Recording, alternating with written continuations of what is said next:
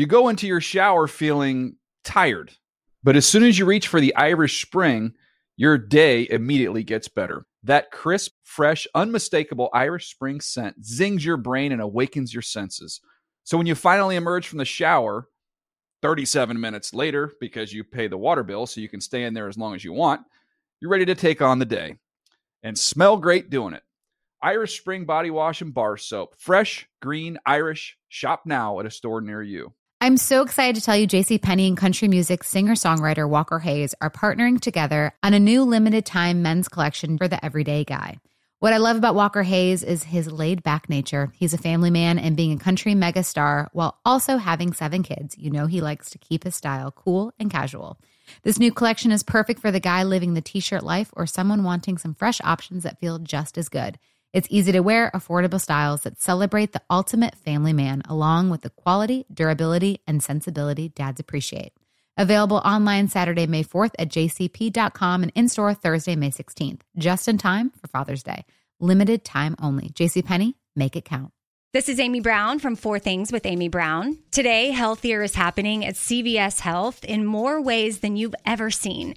It's wellness destinations for seniors, including select locations with Oak Street Health and C V S Pharmacy. It's doctors, nurses, pharmacists, and everyone in between offering quality care and support virtually, in person, and on the phone. It's in-home evaluations through Signify Health and meeting mental health needs through Aetna. And those are just a few of the ways that healthier is happening. To see more, visit cvshealth.com slash healthier happens together. C V S Pharmacy, Oak Street Health, C V S Specialty, Signify Health, and Aetna are part of C V S Health. Eligibility and services vary by location and individual. The Around the N F L podcast. It's wedding season. Welcome to another edition of the Around the N F L podcast. My name is Dan Hanzus. I'm joined in a room filled with heroes, Mark Sessler, Chris Wesseling, and Greg Rosenthal. What is up, boys? Hey, Dan. It is indeed wedding season. You don't usually see those words sharing real estate together. No, you don't. Oh, I gotta yeah, it's wedding season, motherfuckers. Get ready. Oh, it's okay. So much well, work for Erica right out of the gate. Is it necessary? Just like you and your bros. Let's get together for a raucous wedding season. Um, there was a movie about that once. Um, welcome to the Friday edition of the Around the N F L podcast. Yes, we're all excited. Chris Wesseling is getting married uh, a week from Sunday, and uh, he's not sleeping right now, and he says there's other reasons why, but he's allowed, Wes, you're allowed to say, yeah, I got some butterflies, some nervous right. energy in my system that could be contributing to some sleepless nights, maybe well, a little bit. Honestly, this is one of the benefits of um, getting married at an older point in my life, yeah. that I don't really have butterflies. I, I know I'm marrying the right person. I know I'm ra- marrying her for the right reason, so I'm not nervous about that. And we're gonna have a very Plus special. We've lived guest. Together for like two years, right? So that and we went through cancer together. So I mean, it's all good points. uh, we'll have a very special guest at the end of the show. Someone that who's prominently connected to the wedding. Oh, that's all I'll say. The mayor of Tybee. I'll say it. I'll just so say it's definitely not a David. Key guess. It's definitely not David Ely. Oh, that's you can, not like, necessary. You can cross him oh, off the poor list. Dave. That's not necessary. Dave, Dave Ely was so far outside the possibility of being invited that we even forgot about the bit. It just it doesn't about about that's, being in the in the wedding party. Yeah. That's yeah. not accurate. If we didn't have like a uh, strict limit on the capacity of the hall, we could invite a lot more oh, people, I, and he would have been on that. I haven't forgotten about it. I've been living off those winnings when you were talking him up as a best man. When I put it down plus three hundred, he's not even getting invited to the wedding. Been coasting off those. The wedding is on Sunday, and Ely is making Lakeisha fly back on Monday morning at four a.m. to for her news shift. So I don't think she that he does well, deserve to. I be guess he got even. That's a little petty, but he did what he did, and he you know stand by it. I'm sure. Uh, coming up on today's show, speaking of weddings, marriages uh, in the N F L, marriage prospects for N F L couples. Uh, we'll go through. Uh, the league and talk about some unions and whether they're built to last or are in deep trouble. We'll do some news. Um, but before that, one one other quick bit of housekeeping, circling back to Monday's show. Um, Greg, of course, it comes up on the show, the, the Delaware tapes. and we said, hey, what if we did some type of, you know, crowdfunding um, to to get that tape on our show? You declined it, mm-hmm. as is your right. Um, but then someone on Twitter um, hit me up, this guy, Jean Sebastien, mm. and wrote, regarding that Delaware tape, could we give money to a charity organization selected by Greg in exchange for the release of the tape? So how about something that doesn't line your pockets but helps a good cause, like, say, cancer research mm. Mm. or whatever? Greg, your thoughts? I mean, you're putting me in a tough spot here. I'll think about it. I don't know. I'd rather raise it for some other reason. I mean, why don't we just raise it then if we're doing it out of the goodness of our hearts? Not cancer's not good enough for you? No, I mean, cancer could be it. I'm just saying it, it well, has just nothing like, to do with the tapes. It, you know, you want to do this. You want to be a good person. Don't expect something in return. Just do it. Yeah, but we want the tapes, though. So. I mean, it's just something to think about. Okay, Greg. Something to think about. How baked? I'm so hungry. We need your help. We need this. Come on, Greg. We are the future. Will you be my dad? So these are your kids pretending to have cancer? Wait, it's still going. I trust you. Cancer. Hey, Doug. We must listen to Delaware. Do it for us. We need your help, Greg. Ugly. We love Delaware.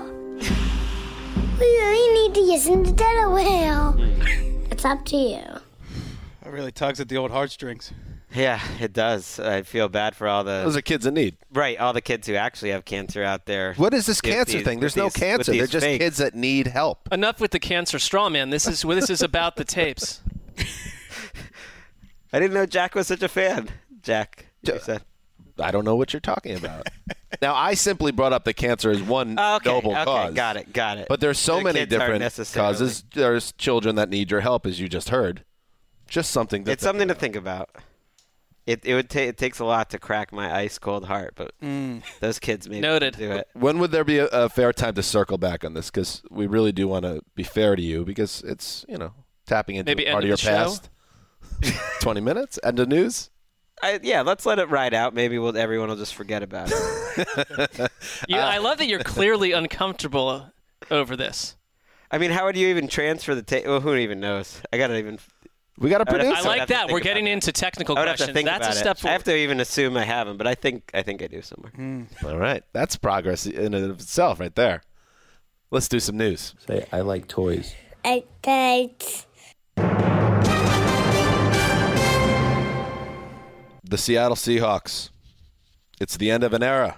The team announced Thursday they are terminating the contracts of both Doug Baldwin, their top wide receiver, and Cam Chancellor, the standout safety.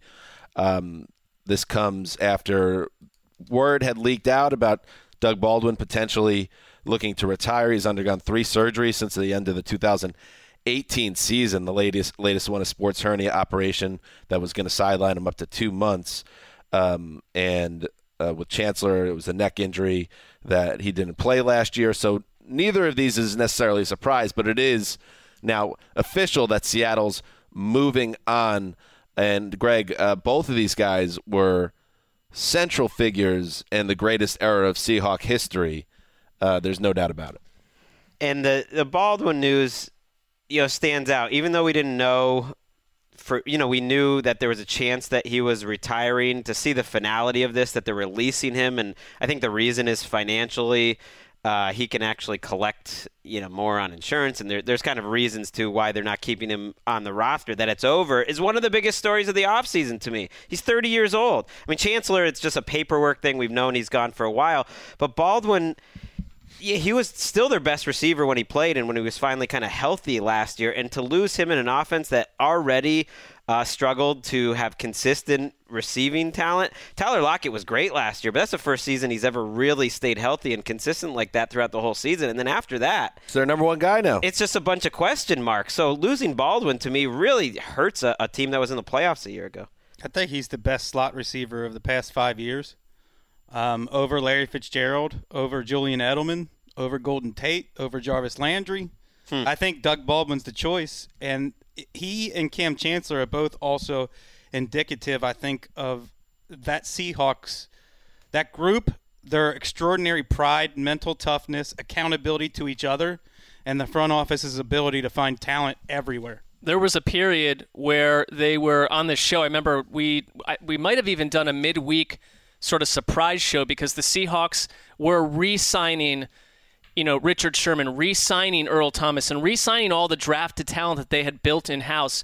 And now it's all gone, and you look at the fact that K J Wright, with the departure of Doug Baldwin, is now their longest-tenured Seahawk mm. on the team. Wow. And this is a team that last year led the league in rushing. Not a huge shock under Brian Schottenheimer, but they're a great candidate.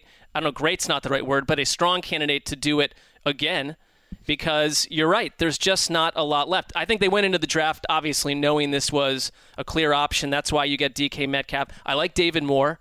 But there but there is a lot of question marks, like you said. Well, Baldwin's one of those guys that, you know, kids being born right now into Seahawks families who, uh, you know, are going to look back at his numbers and probably yeah, not. The kids un- are on your mind, Greg. I'm just saying, like, yes. They're not going to understand what Baldwin meant kind of to them. I mean, they'll have their parent because the Seahawks fans, you know, if they love anything, they love to talk about the Seahawks. And and to me, Baldwin is a great Seahawk. Like he, someone I, I read a fan that made the case, he's the second best Seahawk receiver of all time. And his stats just sort of don't do, his, do him justice.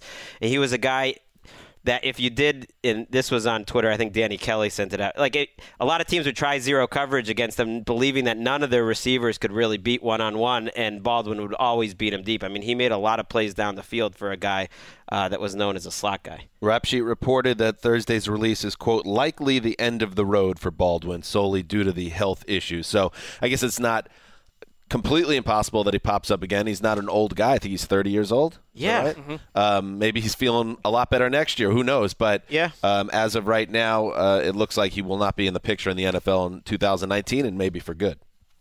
Uh, that is not the only big uh, Seahawks news. However, uh, they added a player uh, this week, Ziggy Ansah, who's found now a new home in Seattle.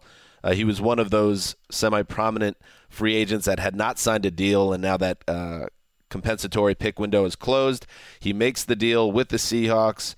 A base value of nine million could reach up to twelve point seven five million with incentives. Rap Sheet reported six million in guarantees.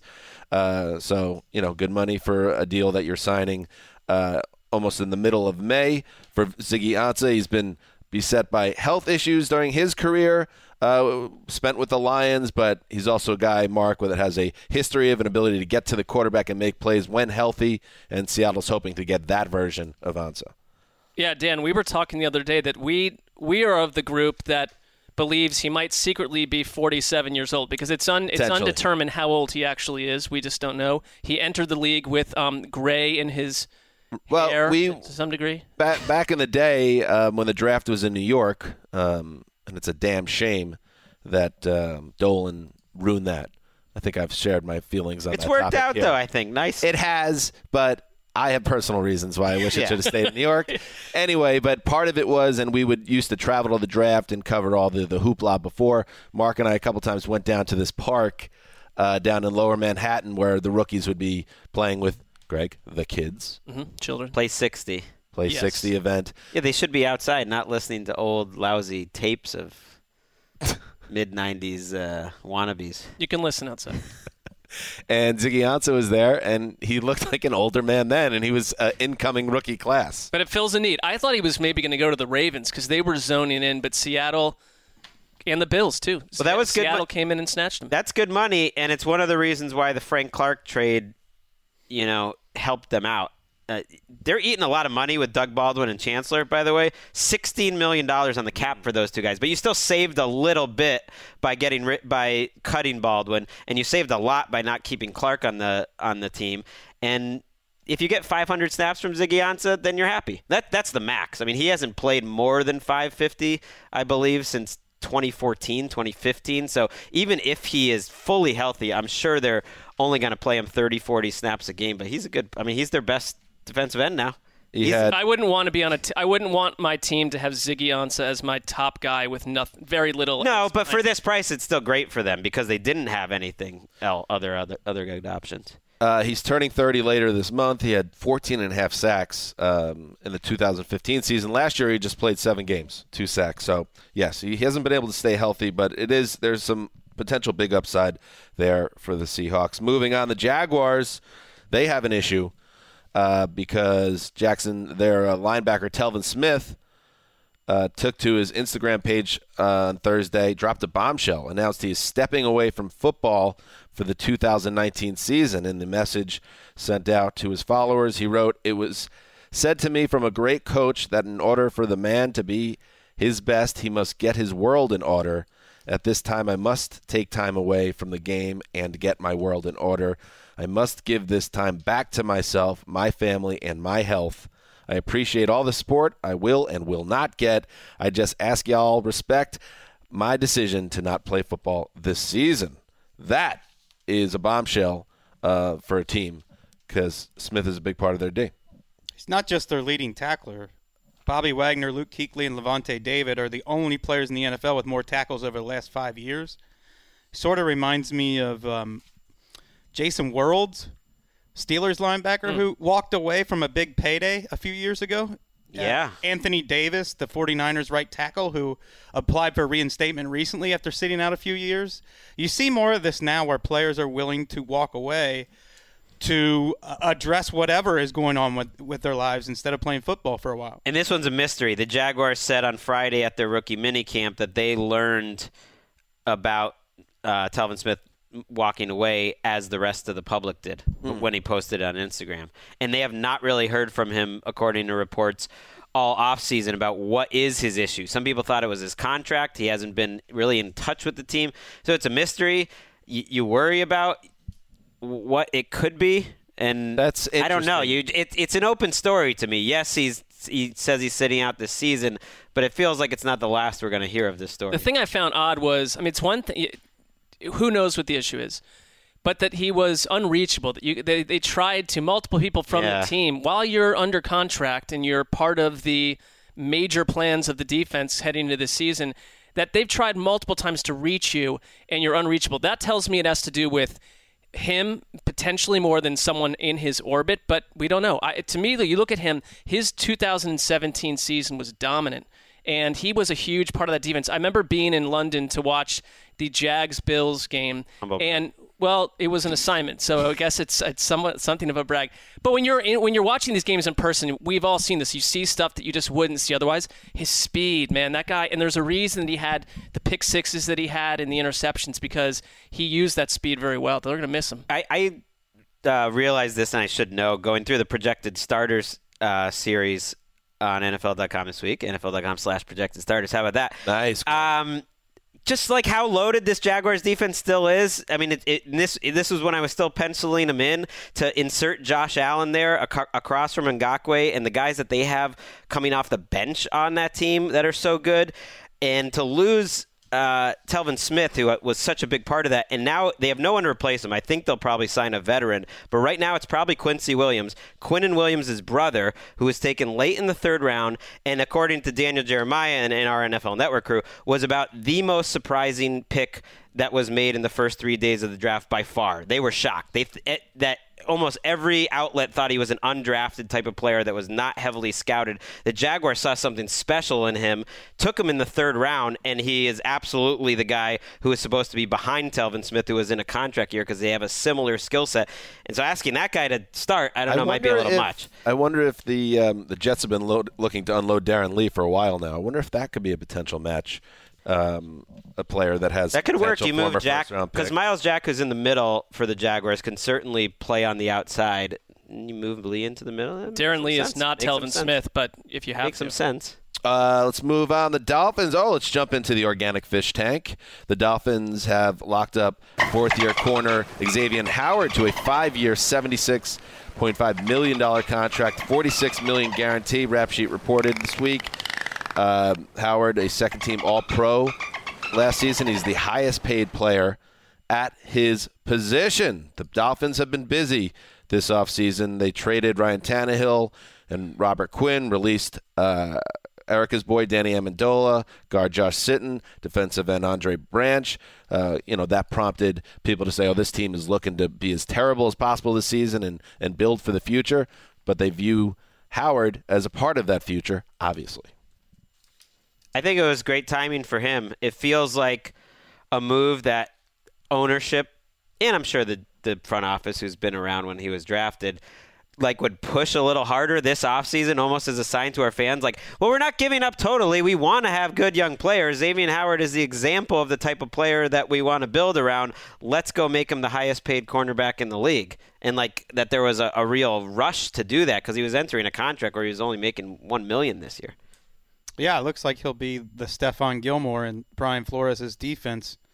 I, I thought Xavien Howard was a legitimate Pro Bowler last year. He's yeah. got He's stingy, and he has good ball skills. I mean, you can wait till free agency and play a guy like Trumaine Johnson, thirty-five, thirty-six million dollars guaranteed or whatever Johnson got, or you could, you know, have a guy that you know that's in-house like Howard. And and to, yeah, it. and like when you re- in this so-called rebuild slash organic tank act that they're uh, involved in, which I think it gives, if you're a, if you're a fan that's willing to look at things from a different angle, like you have to kind of like what they're doing for the first time in a while. You don't need to torch everyone. Like you you shouldn't just be get letting go of, of young talent. This is a guy you could build around, and they believe that for the next four or five years. And I think unused cap space is a sneaky mistake that a lot of teams have been making lately, that they leave too much cap space carrying over from one year to the next because you can't use it. You don't really need it. And at some point, it's kind of a resource you're not using. So if this is a good way to spend it right now, spend it.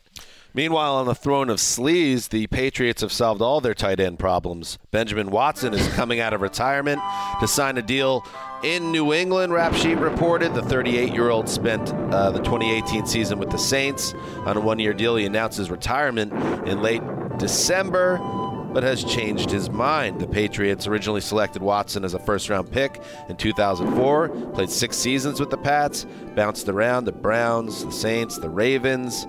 Now back to the Pats, who also have Austin Seferian-Jenkins in-house as they look to move from the Rob Gronkowski era. This has to be the oldest quarterback to tight end connection in N F L. Uh, yeah. Well, replacing Breeze to Watson last year, I guess. Right. Yeah. It's a nice forty-two uh, to thirty-eight. Math, forty-two, forty-two, forty-seven, I mean, eighty. If Antonio Gates hangs on for five more years, maybe Rivers will have a chance. I love it. Like a, a great, you know, a great statesman for the league, uh, author of one of the great plays in Patriots history that came in a loss when he when he ran thirteen down, years ago when he ran down Champ Bailey. Was a I wouldn't say a disappointing first round pick. It was the end of no. the first round, and he was solid. But he, you know.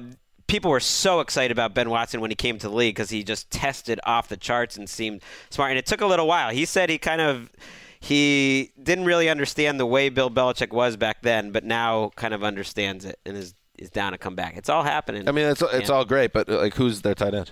Matt Lacoste and Ben Watson. Matt Lacoste got five hundred thousand dollars guaranteed. Xavien Jenkins and Watson would seem to be fighting for one spot where I would guess Watson was probably in the lead there. I have a prediction. How's this team going to score points?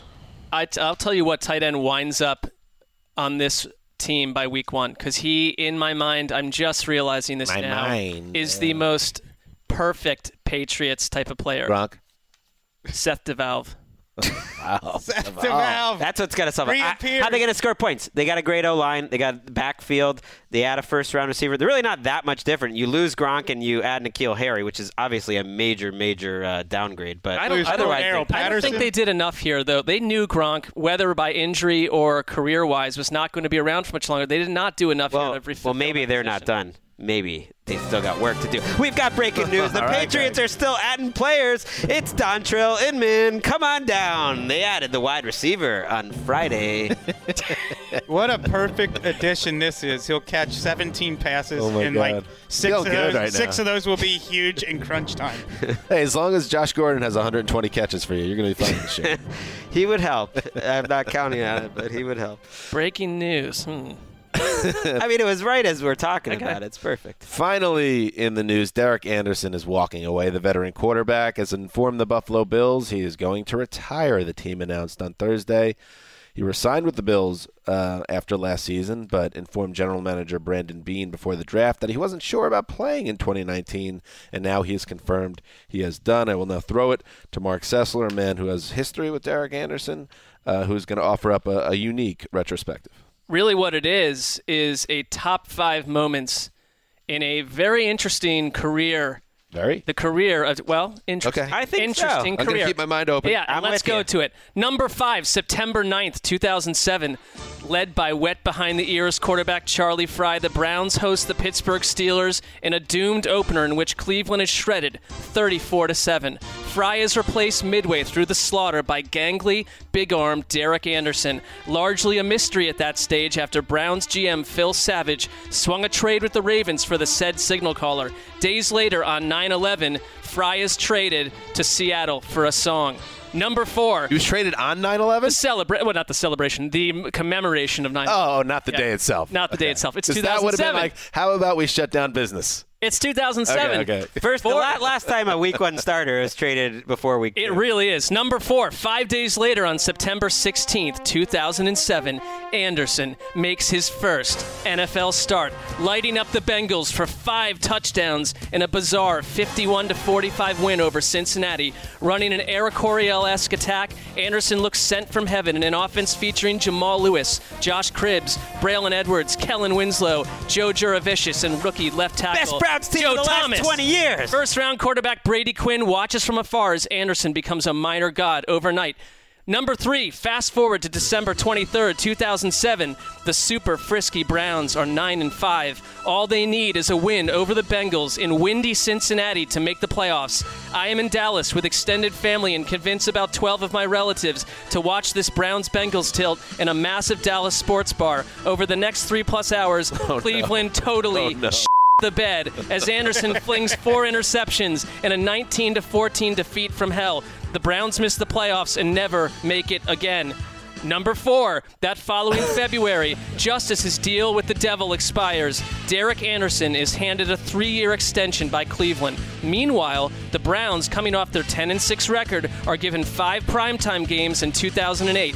What could go wrong? Literally everything. Anderson is benched mid-season for Brady Quinn, and Cleveland nearly sets an N F L record by going twenty-four quarters without an offensive touchdown. Their output over the last six games of that four and twelve two thousand eight season, six points, six points, nine points, ten points, zero points, and zero points. One year later in a right. game for That's the tru- an Andy career. One year later in a game for the truly lost, Anderson is back in the lineup and beats the Buffalo Bills on October tenth, eleventh, two thousand nine by completing two of seventeen passes for twenty-three yards with an interception. Once again, two completions, twenty-three yards, and an interception. Wait, and they won. The Trent Edwards game? Yes. They won. They beat I Trent Edwards. I covered that game. It's the worst game I've ever seen. twenty-three yards. But the best Derek Anderson moment of all came one year later in two thousand ten as the quarterback for the ultra-spiraling Arizona Cardinals. Let's listen in, sports fans. You remember this.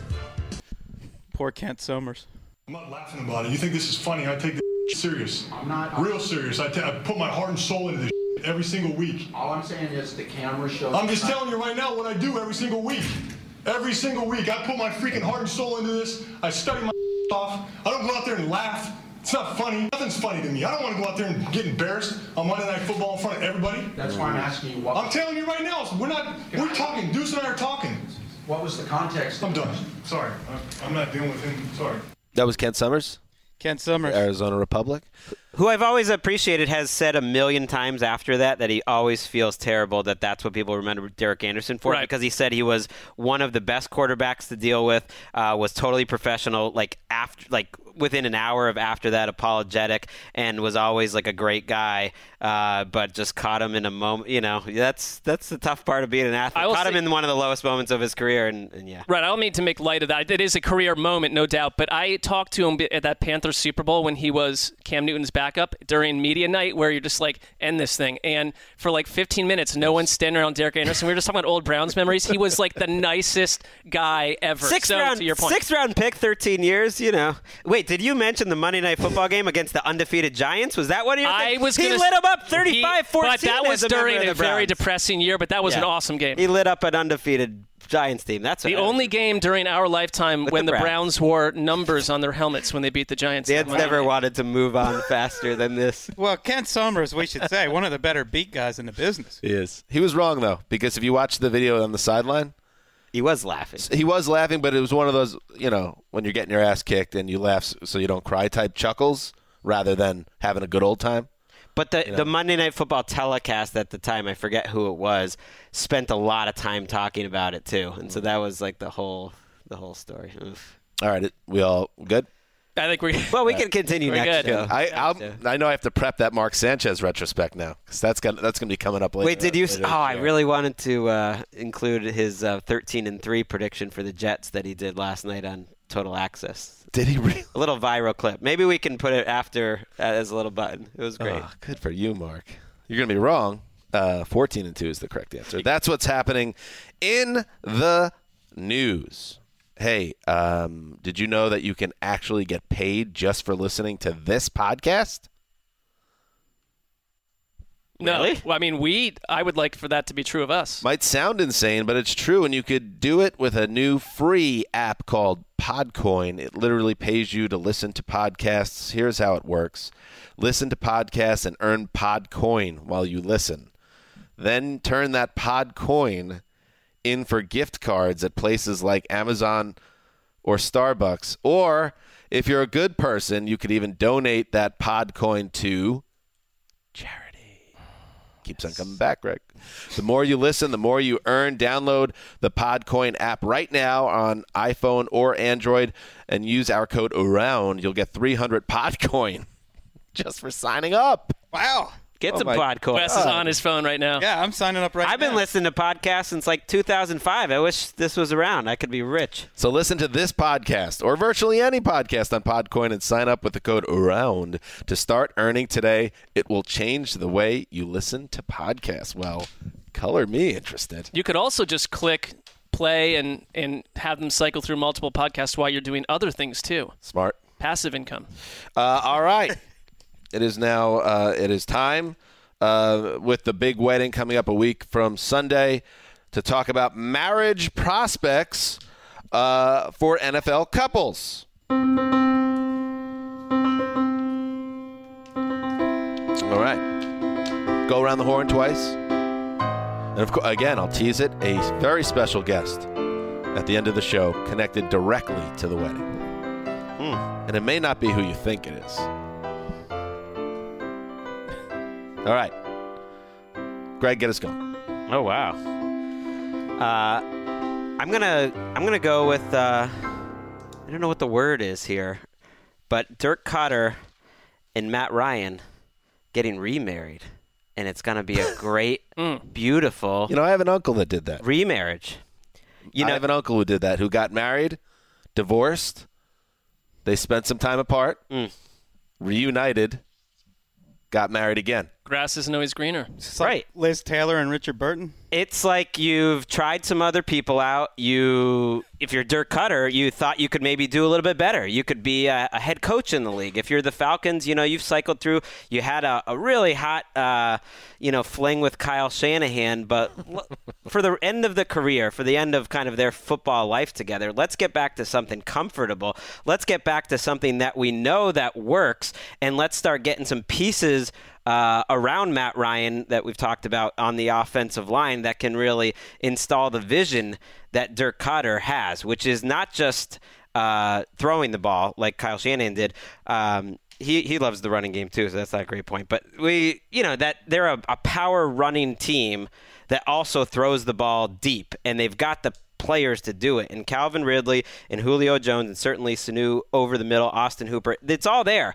And this marriage was was quite productive. People forget how consistent and excellent Matt Ryan was, I think, uh, when Dirk Koetter was there. He was a consistent top ten quarterback, and it's just familiar. Like, they don't have to, like, go through, you know, maybe there's not the crazy early sparks mm-hmm. uh, the second time around, but it, everyone's Or maybe a little, there is. Maybe, yeah, everyone's a little different. You learn some tricks. You learned a few different things since the last what to stay away from, what to lean into. You know what, well, okay. you know what you like about that other person, and you can maximize each other and just there's no warming up to this marriage. It's hitting the ground running. I think you nailed it. I'd be a little concerned for Matt Ryan, who um, at times, if you're Dirk Cutter, is Matt Ryan. I don't think Ryan... Greg's ever spoken more passionately about anything on this show than what just happened. Is Matt Ryan dreaming of Kyle Shanahan though at nights? Oh yeah, the true, no. the true love of his life that walked out on him. So he kind of is reverting back and letting back in someone that walked away from him in Dirk Cutter. Look, that Matt always... Ryan is Dante, and Kyle Shanahan is Beatrice. Love the one you're with. You're, yeah, you're over our heads with that one, I think. Well, they never really got together, but he spent the whole rest of his life pining for her. He saw her two times. I mean, one, I, one, I think Kyle Shanahan was always someone that they knew was a short-term thing. It was brief and brilliant, but it had a very... It's like a reckless bad boy came into Matt Ryan's life. It had a very painful end that, that maybe none of neither one of them has ever totally gotten over, and I think for Matt Ryan to really heal and to be the best that he can be, uh, bring in a little Dirk. And he needs to let go. Yeah, you know let I mean? go of that. Just let go of the past and ex- embrace. I mean, they went thirteen. I don't know if you guys That's remember. They went thirteen and three with Dirk Cutter. They were pretty good. They were a pretty great team. Um, I like that. All right. Um, I want to talk about Jon Gruden and Antonio Brown. Uh, so oh, let me just uh, put a, a bow on that. So you think that's a built-to-last marriage, doomed for divorce, little touch and go? Sounds like you think. No, I think it's built, built to last. To last. They're gonna, they're gonna. That's why you're together. so passionate. Uh, Jon Gruden and Antonio Brown. I'm worried about this one. I don't say I want to stay positive, especially with the wedding coming up. I don't want to talk about divorce. It's an ugly mm. thing and a terrible thing. Uh, uh, you know that that hurts people. But um, you never children. You, you never marry children. You never marry crazy, and you have fun with crazy. Crazy's great uh, for flings uh, and and short-term scenarios, but it's not a long-term thing. Now, all right, counterpoint, because I know it's already out there. You're calling Antonio Brown crazy? First of all, not nice. I get it. Lighten up, though. Jon Gruden also maybe a little bit crazy, and then you could say, oh, fun. crazy and crazy cancel out crazy. Mm. But that's bullshit. That's, that's just more crazy. And uh-huh. and what I think's going to happen here is the first year, this first season, two thousand nineteen, it'll be okay. There might be a few rumbles on the Richter scale, some signs that maybe um, the honeymoon is over at some point during the season, especially if the season goes in the direction that I think all of us believe it probably will go, which is, you know, not relevant January football. Uh, it'll be year two where I, I see this marriage potentially dissolving. Uh, and I believe they're moving into a big house in Oakland. I mean, in Las Vegas as well. Yeah. Is that a good place for a, a young married couple to go? No. I think that house is going to be a house of ours. A lot to add to the relationship, too. Yeah. I don't think Antonio's going to be at the house a lot, uh, if you if you catch my drift. Uh, so I see this as a marriage doomed for failure uh, and one that will lead to a lot of consternation. I like to call this the Sid and Nancy marriage. Mm. Sid Vicious and Nancy yes. Spungen. Now, I got you on that, ref. Yeah, yeah I'm with you. It's going to be uh, passionate. I think it's more like Dante and Beatrice. Violent, maybe. Violent and memorable. A little on the crazy side? Yeah, but maybe not successful.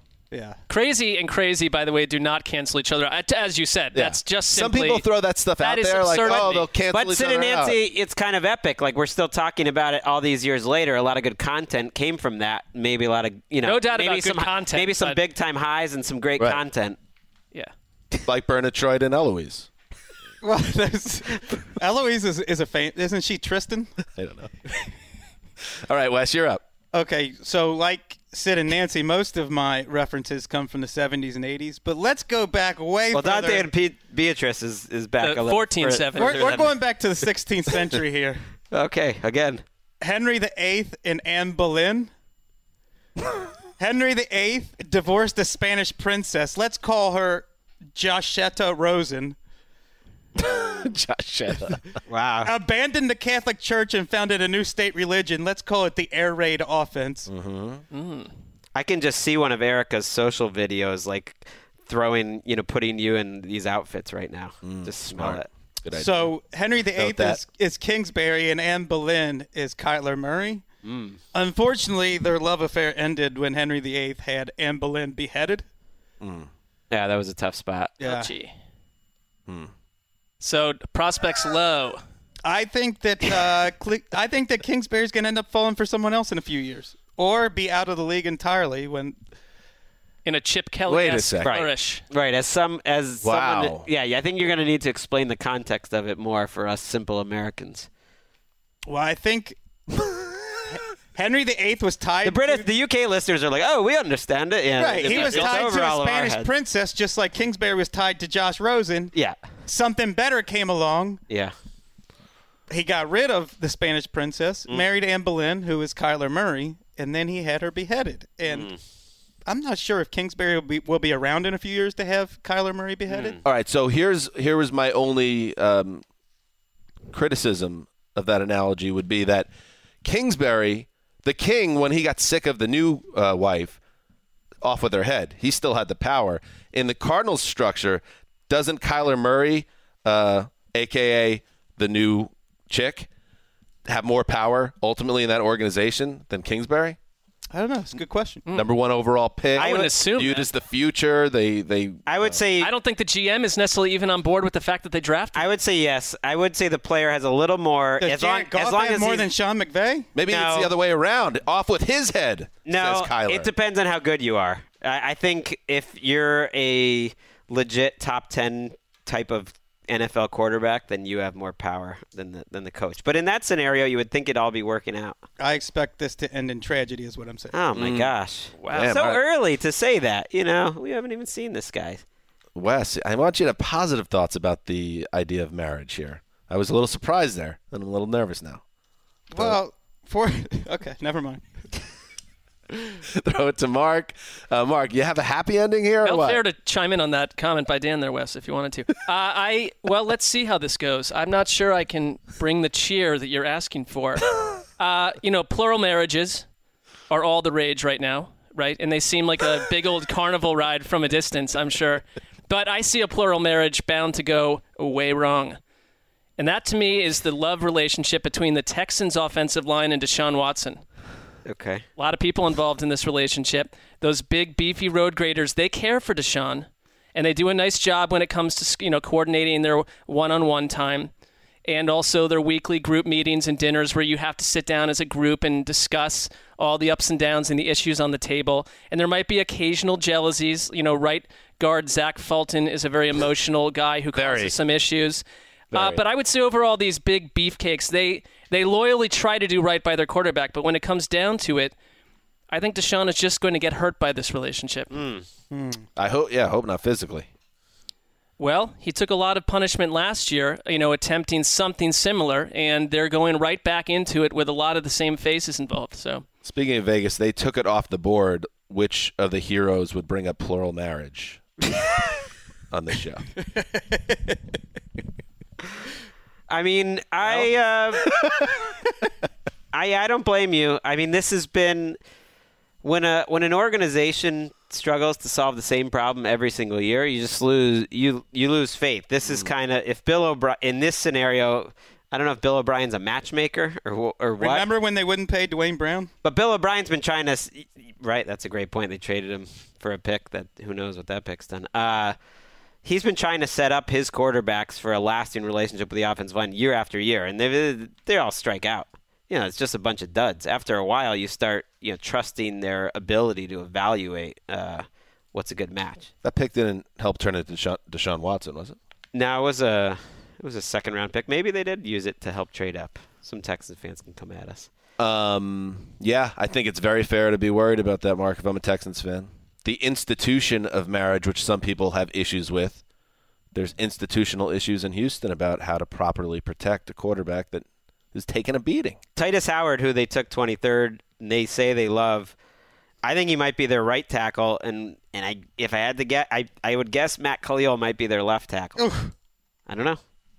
Matt Khalil keeps Or you could put up. Titus Howard at left tackle where maybe he's not quite as good, and then you have an, an open spot at right tackle. It's like either way, it's it's trouble. Is Matt Khalil bouncing around the N F L getting starting jobs if he was a, you know, two hundredth overall pick? Hmm. Is he still like getting these benefit of the doubt jobs just because he was a, a just number a lack, three I think pick? That's a great point. It's just a You're lack right. of resources. I agree too. with it's you. It's a fair you, question. You would not. Um, Greg, give us another one. This is fun. This is fun. Uh, well, I'm I'm going to talk about a marriage that's that's been around uh, for a while, and that's Tom Brady and Bill Belichick. And I think they've reached a special point in their relationship that they're deep in love, that they've now accomplished so much together that they recognize that whatever happens for the rest of their lives, even if they don't stay together forever, it'll never match up. It'll never replace the relationship that they have. So maybe the sparks aren't there, and, and maybe they're even okay with maybe not an open marriage, but like looking around and having other interests, and they kind of are off doing their own things, and they've reached their heights, but it doesn't matter. They have a connection between the two of them uh, that will last forever. Like, they're not even gonna get as emotional if this thing does break up, and it has to break up at, at some point, Uh, you know, whether it's retirement or some other way. They know, especially after this last Super Bowl, that they don't don't sweat it. They're they're each other's forever. Guy. Yeah, it's kind of like how like a uh, um they what they've built is an empire, mm-hmm. and maybe the marriage is not about you know passion at this point or pure love, but they they're figureheads. And they, for the good of the company, they have to present stability and stay together, even if they maybe don't have the same spark anymore. But I think anymore. I think this la- the the the fact that they didn't end on this Jimmy G two thousand seven it got a little rocky there. seventeen drama with which ended with a nut. There's nothing worse, I think, for both of them than a Super Bowl loss. Uh, the fact that it didn't end on that, that they came back and they got one more. They scraped out one more that was, you know. Bill had kind of taken a, a back seat, his part of the marriage. You know, he was a lot more supporting uh, Tom. But in this Super Bowl, it was it was kind of all about Bill. And I think that helps the, mm. the two of them recognize each other's uh, brilliance. And it's just going to make, however this ends, I really believe that, that this last Super Bowl is going to make the ending a little smoother than, than it would have I been. think that and they that whenever you, they rallied as a couple. Because there's a lot of people, especially when things got rocky around the Jimmy G thing. And that was almost like, there was someone else, someone had a wandering right. eye there a oh, little yeah. bit, and you kind of come back to home base a little, and they had a lot of people not rooting for them, rooting against them, rooting for the marriage to fail, and they rallied, and like a good married couple, they both know their mm. roles, they play them to A-plus levels, and I think it's a very successful, it is the arguably the most successful mm. marriage in N F L history. I mean, you know, you know what it reminds me of? Remember about twenty years ago, um, after Monica Lewinsky? Uh, Bill and Hillary getting off Marine One. No, that's a genuine one. marriage. Yeah, Bill getting and off, Hillary. Uh, yeah. Marine One on the Great Lawn there, and walking started on this one. walking hand in hand. I mean, okay, together. Yeah, they're doing it for the empire. That's right. It is more the empire building than the. But it's not but necessarily sheer romance but between also, Bill and Hillary. But also, they get older, and, and and I suspect there's no one they would rather be hanging out with. It's different. It's mm, different. I disagree with that. Or hang out with. Well, they're, they're still doing it. They've they're, done everything together for so long that right. it would be too weird to shift gears. I mean, this might be a little off topic, but I, I heard, you know, Rhea Perlman, who had a great long, I mean, one of the classic Hollywood marriages with Danny DeVito. Oh, yeah. Right? You know, still, one of the great short people marriages of all time. Me and Emeka trying to live up to that kind of standard. You're number two. Right. Uh, well, and uh, they finally divorced after thirty years. Or, when? This was a few years ago. I'm not sure when. What's that? A few I, years ago. At the time I saw DeVito walking into a bar in Santa Monica. Yeah. Might like have been, he owned the place. Might have been five years ago. Might have been a little while ago. But you know what she says? She said they're they have a better relationship now. They have kids together. They're better friends now. They talk more now. They have a better relationship now than when they were married. Conscious uncoupling. Because it's like they recognize that what they meant in each other's lives. It's just like, hey, that's a long time, thirty years or twenty years for Tom Brady and Bill Belichick. I mean, if we're off topic. Brought it back around. Well, that was on. See, I brought it back. No, but uh, no, but I'll take us back off. Danny DeVito, seventy years old, about three and a half feet tall. Uh, not, taller than that. Not a, um, you know, not the most fit man, but rich and famous and likable. You think Danny DeVito? four ten. That is, that's another level. Think he does well? I think he does very well and has always done very well. You know, he has, you know what I'm saying when I say does well. I think we get it. Like I mean, he he's he, yeah, right? right. He just has like an an aura about him. Yeah, I'm not saying that's going to open every, but he he's got personality. He's funny. He's, he's got swag. He's going to do better. He's also some, massively some, rich. Some empty vessels out there and brilliant. Amos. Still get it done, too, on uh, I mean, Dan, we get, we, we, I think the three of us got yeah, we where all, you were going with unlike that. Unlike Wes's, uh, you know, European references, we got that one. Uh, one more. Anybody got one? Sure. I can skew positive. Okay, that's good. Well, sixteenth century wasn't far back enough, so let's go to Cleopatra and Mark Antony. Arguably the most famous couple in history. We all had different interpretations of what this segment meant, but I think they ultimately worked out. They are described as brilliant to look upon and to listen to, with the power to subjugate everyone. This is going to be Baker Mayfield and Odell Beckham. Brilliant to look upon and listen to. And they're going to subjugate the entire N F L when they explode with this offense mm. over the next half decade. This is going to be one of the most successful quarterback to wide receiver marriages we've seen. Love that. And they end up dying together, by the way.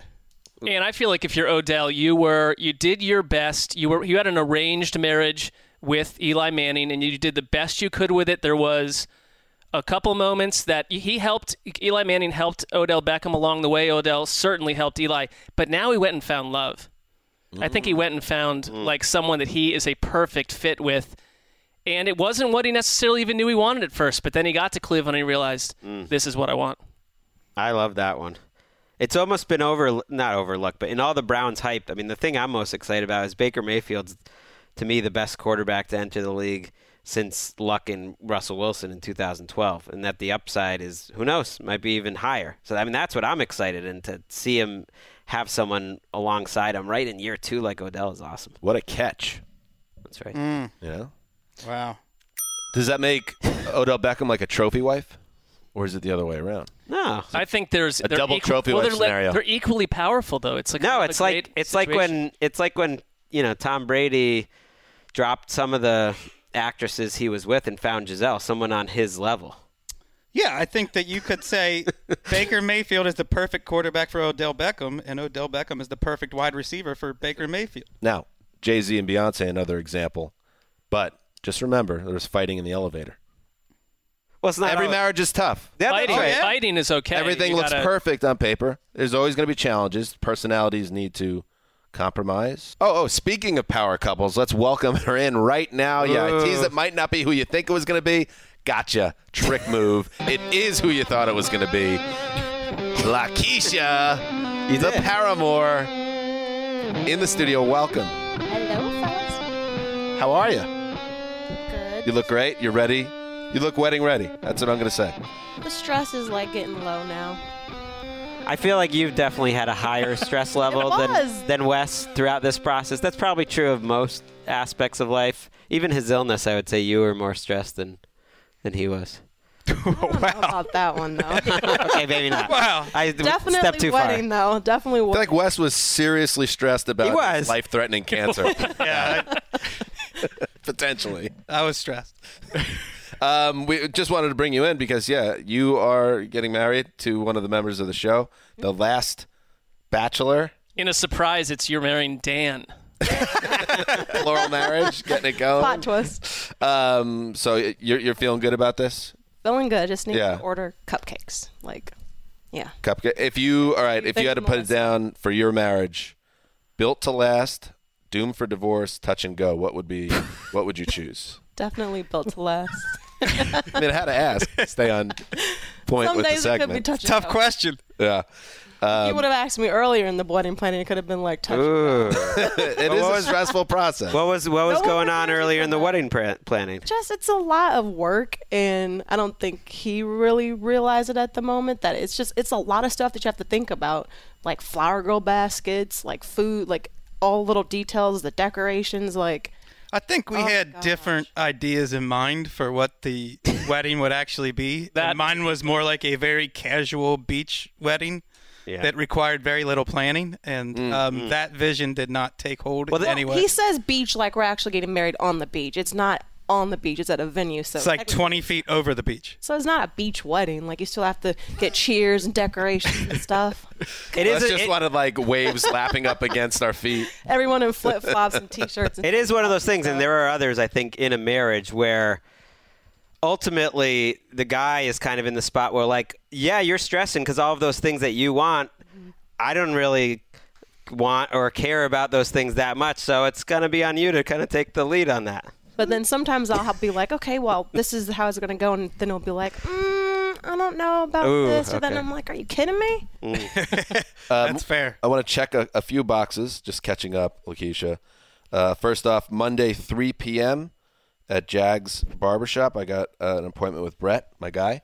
For hair? Which puts me squarely in the six to ten day window. I was thinking about that when I was out there. I was like, I wonder when you're getting your haircut. Yeah. It's going to be in the perfect uh, window. My haircut peaks, the gentleman's contour, six to ten days in. mm-hmm, so yes. I'm lining it up yeah. for the wedding and, and the photos, of course. And yeah. while we're here, one of the other topics is uh, if you are okay with Greg's beard and you told him you were, mm-hmm. if that is actually not the case, you could tell me privately, and then I'll get it to Greg via a back channel that doesn't connect you, whether you want Greg's beard in the wedding photos forever. I like Greg's, Greg's beard. Beard for the pictures. Okay, but I'm just saying, if, like, sexy roughness to it, you know? Hey, she's not the only one. That's a rugged man right there. She's not the only one saying this. Big time. um, R I P Um, officially. To one of my favorite names, a name that growing up I didn't know if I'd ever know somebody with this name. And I'm so happy I did meet both the person and the name because it rolls off so beautifully. Lakeisha Jackson. Gonna lose it. All right, so you're officially going to take Wesseling. You know, today, you know, today it's like it could be Chris Jackson, because anything could happen he in a marriage. No like, to that. Okay. Oh, you asked. It was pitched. You asked, though. Well, I had to throw it out there. Let's Chris be Jackson's honest. Not bad. That's the former Mahmoud Abdul-Rauf, Chris right. Jackson. That would be some Doug Christie stuff if you if you if you took Jackson. Though. Well, this, let's be honest. Lakeisha has been very excited to take on my last name. Much more excited than I expected. Mm-hmm. Lakeisha Jackson's such a great name. I just want to say I, I privately told you this, mm-hmm. and now I'm going to say publicly I'm going to miss it. I don't have a middle name, so it just kind of just slides over. Mm. We can still th- – it's your middle name then, and we can still call you Action Jackson. I mean, there's no rule we can't call you Action Jackson, or you why you don't you don't like that anymore. I can say confidently that you will be the first Lakeisha Wesseling yes. in history. I was all I jumped to get in like the Gmail like address to make sure it wasn't taken, and he's like – The Gmail's like, do don't, don't worry about yeah. it. um, and, and finally, there's been a lot of talk in the studio, hashtag first to Graham. Who is going to be the first of the Around the N F L podcast heroes to post the photo of the heroes in our tuxes, our black tuxes, and um, just one. I, I wouldn't assume I think, that. I, I think it's going to be I, Dan. Yeah, right, I'm pretty sure that. It's Dan now. I mean, I like you've turned this into that the real focus here is on the four of us no on doubt. Their wedding day. That's what everyone's looking this is, for. These are all the wedding is a fun thing. You know, there's a lot of different subplots, and this is just one of them. You think Mark right now? Mark. Okay, we're going to see. I think I Mark's think been on a bit of a hiatus. I, I I think a year ago you would have been you would have been potentially What correct. A way to come Oh, back. Behind the glass is your answer. Yeah, oh yeah, that's a good point. Erica's that's a good got point. Sneak attack. Because Sneak now attack. That you brought it up, the second the moment you brought it up, I immediately thought, well, I'm not going to now because that's just sort of like my never- personal reaction is just like, well, I'm not going to bother now because it's yeah. like it's sort of out in the ether and just like let someone else do it, you know. And there you go. I think we have our answer, though. Yeah. It's Ricky Tamposi. Gonna, yeah. Ricky might be the, the perfect person. Um, she's the, thir- she's the thirstiest for the clout, so she's going for wow. it. Wow. Greg, you grew a beard so you could look like a man next to the rest of them. Whoa. I mean, it just oh, happened. Honestly. Don't, don't bring a knife to a gunfight with Ricky. I mean, I don't mind. I mean, Tamposi encouraged it. I would say you maybe were the number one person to encourage to do it. I love it. It was all just a setup to get to that line. forty years in. We've now spent three plus minutes on Greg's beard during their wedding segment. um, all right. Let's hear that guitar again. Let's play Lakeisha off. Thanks, uh, Lakeisha. Thank you guys for, for everything, for being the woman that you are and making an honest man of Chris. mm, this construction worker to your uh, left. It's uh, we're not out of the woods yet on the honest man part. I mean, are you, you're the number one N F L media power couple marriage at this point. I don't even know who's in, in the mix. Hmm. I mean, I'll Steve and D. Weish are royalty. Oh, I love it. Okay, yeah, that's D. true. They've had, they have a longevity. Hashtag. But you both work here. So. Yeah, that's true. You guys are maybe the next in line then.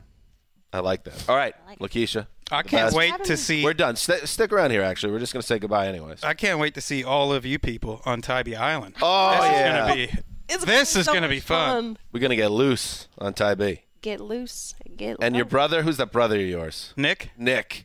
Nick, who's talking trash about cornhole, dares to come at the old Zeuser and Greg, who just we just put on a display.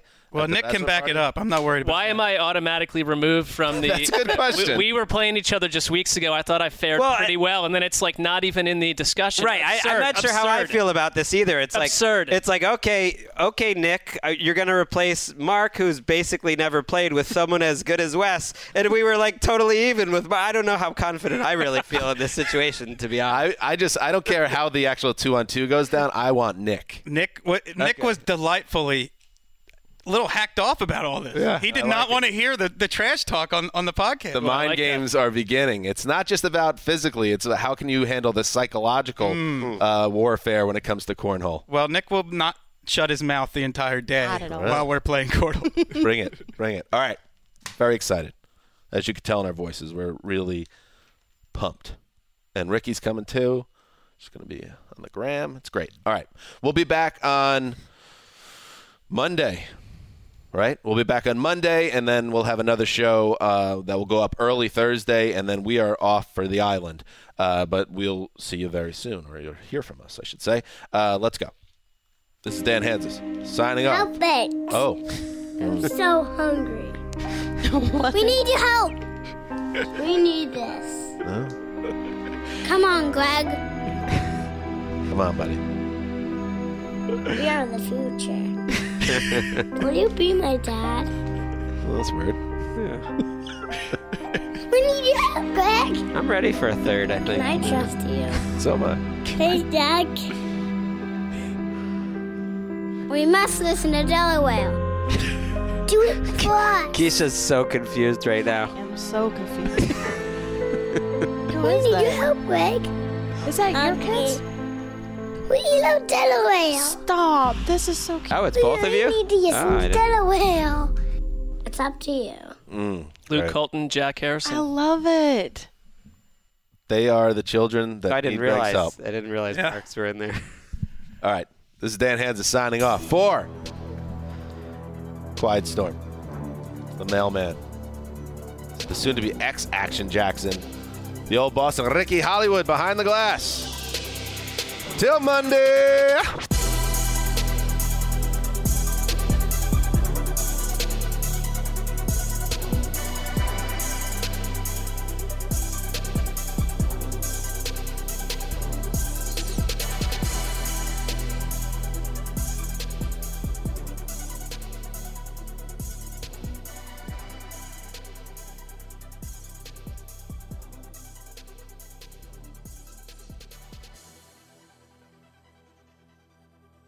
You go into your shower feeling tired, but as soon as you reach for the Irish Spring, your day immediately gets better. That crisp, fresh, unmistakable Irish Spring scent zings your brain and awakens your senses. So when you finally emerge from the shower thirty-seven minutes later, because you pay the water bill so you can stay in there as long as you want, you're ready to take on the day and smell great doing it. Irish Spring Body Wash and Bar Soap. Fresh, green, Irish. Shop now at a store near you. You never want to find yourself out on the water fishing without the essentials. So it's best to always pack a Columbia P F G Solar Stream Elite hoodie to protect against the sun. I mean, it provides great protection, and it's really breathable so you don't get hot. That's a win-win. Columbia P F G has a lot of great gear. So before you head out on the water, head over to Columbia.com slash PFG to shop their performance fishing gear. Getting ready to take on spring? Make your first move with the reliable performance and power of Steel battery tools. From hedge trimmers and mowers to string trimmers and more, right now you can save fifty dollars on select battery tool sets. Real Steel. Offer valid on select A K system sets through June sixteenth, twenty twenty-four. See participating retailer for details.